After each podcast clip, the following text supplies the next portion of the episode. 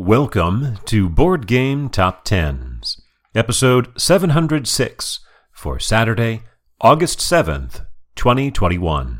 This is the BGG Page Views edition. Repeating at number 20 for the third week in a row, Root by Cole Wehrle, Leder Games with 10,848 views, a decline of 19 or two tenths of 1% uh, rebounding back up from 27 to 19, Terraforming Mars, Ares Expedition by Jacob Fryxelius, Nick Little, and Sydney Engelstein, published by Stronghold Games, with 11,165, 317 more than Root, a gain of 26%. After popping into the top 10 for one week, down 14 to 18, Chronicles of Drunagor by Daniel Alves and Eurico Cunha, published by Creative Games Studio with 12,199, 1,000 more than Ares Expedition, a decline of 51%. Back up 1 to 17, Gloomhaven by Isaac Childress, published by Cephalofair Games, with 13,159, 960 more than Chronicles of Drunagor, almost exactly 2,000 more than Ares Expedition, a gain of 3.4%. Also up 1 to 16, Terraforming Mars by Jacob Fryxelius, published by Stronghold Games with 13,233, just 74 more than Gloomhaven, and a gain of 3.5%. Repeating at number 15 for the second week, Spirit Island by R. Eric Reuss, published by Greater Than Games with 13,440, 207 more than Terraforming Mars, just 281 more than Gloomhaven, and a gain of 3%. Yes, I just learned, listening to an old episode of Ludology, that it's pronounced Royce. Eric Reuss. Like choice or voice.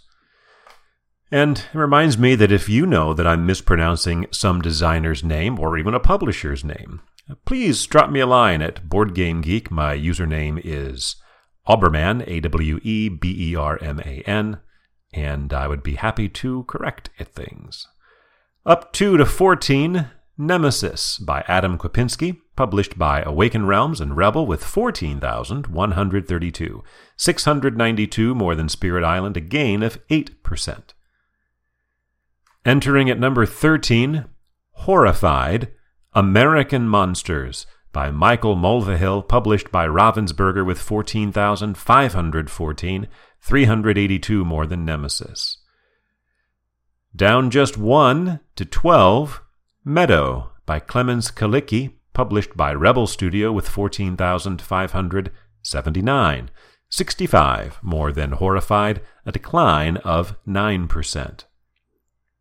Re entering at number 11, Aridia by Cody Miller, published by Far Off Games with 15,708, 1,100 more than Meadow.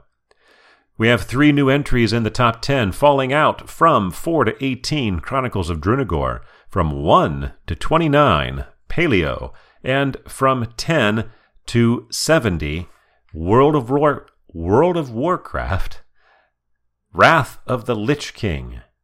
And uh, sometimes I get the names of games wrong too. So again, if you hear me mispronounce something, be sure to let me know.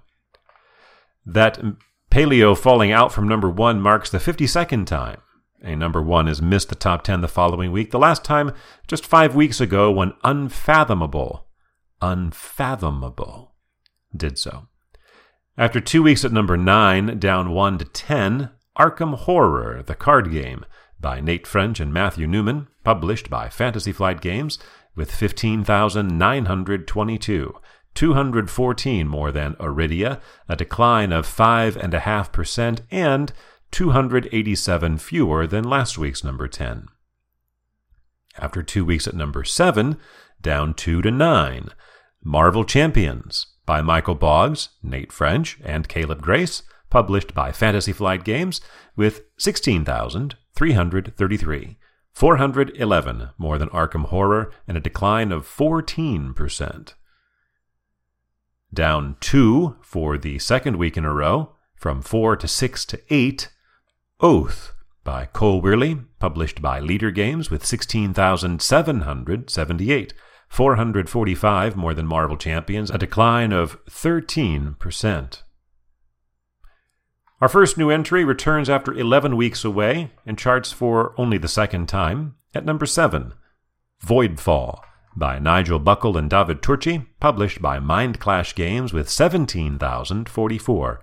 266 more than Oath, a gain of 14% from his position last week at number 13, as a six position gain. The only previous time Voidfall has been on the list was May 15th when it was number 1. Then was because it had been announced. Now there are design diaries. After two weeks at number 8, up 2 to 6, Lost Ruins of Arnak by Min and Elwen, published by Czech Games Edition with 18,843, 1800 more than Voidfall, and a decline of just 90 views, or half a percent. Down two for the second week in a row, from 1 to 3 to 5, Imperium Classics by Nigel Buckle and David Turczi, published by Osprey Games, with 22,041, 3,200 more than Lost Ruins of Arnak, and a decline of 14%. Rebounding back up one to four, Dune Imperium by Paul Dennen, published by Direwolf with 23,207. a 1,166 more than Imperium Classics, a decline of 1.4%.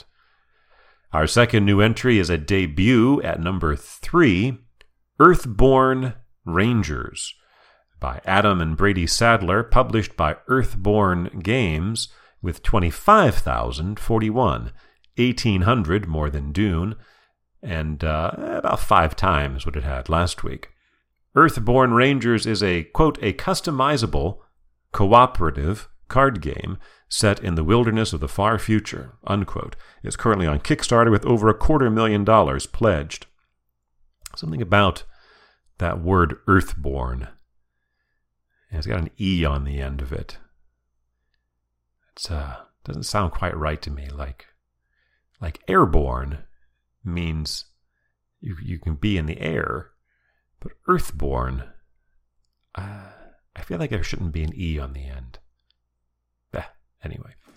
At number two for the second week, Ankh by Eric M. Lang, published by CMON with 37,078, 12,000 more than Earthborne Rangers, and a gain of 35%. Uh, good enough to have been number one last week, but not good enough this week, as our third new entry is in at number one, returning after a week away. Two weeks ago it was number five, debuted there. Last week it dropped 12 this week it pops up 11 spots to capture the top. Descent Legends of the Dark by Kara Centell-Dunk and Nathan Hajek, published by Fantasy Flight Games with 46,895. Almost 10,000 more than Ankh, and a gain of triple what it had last week. For Saturday, August 7th, 2021.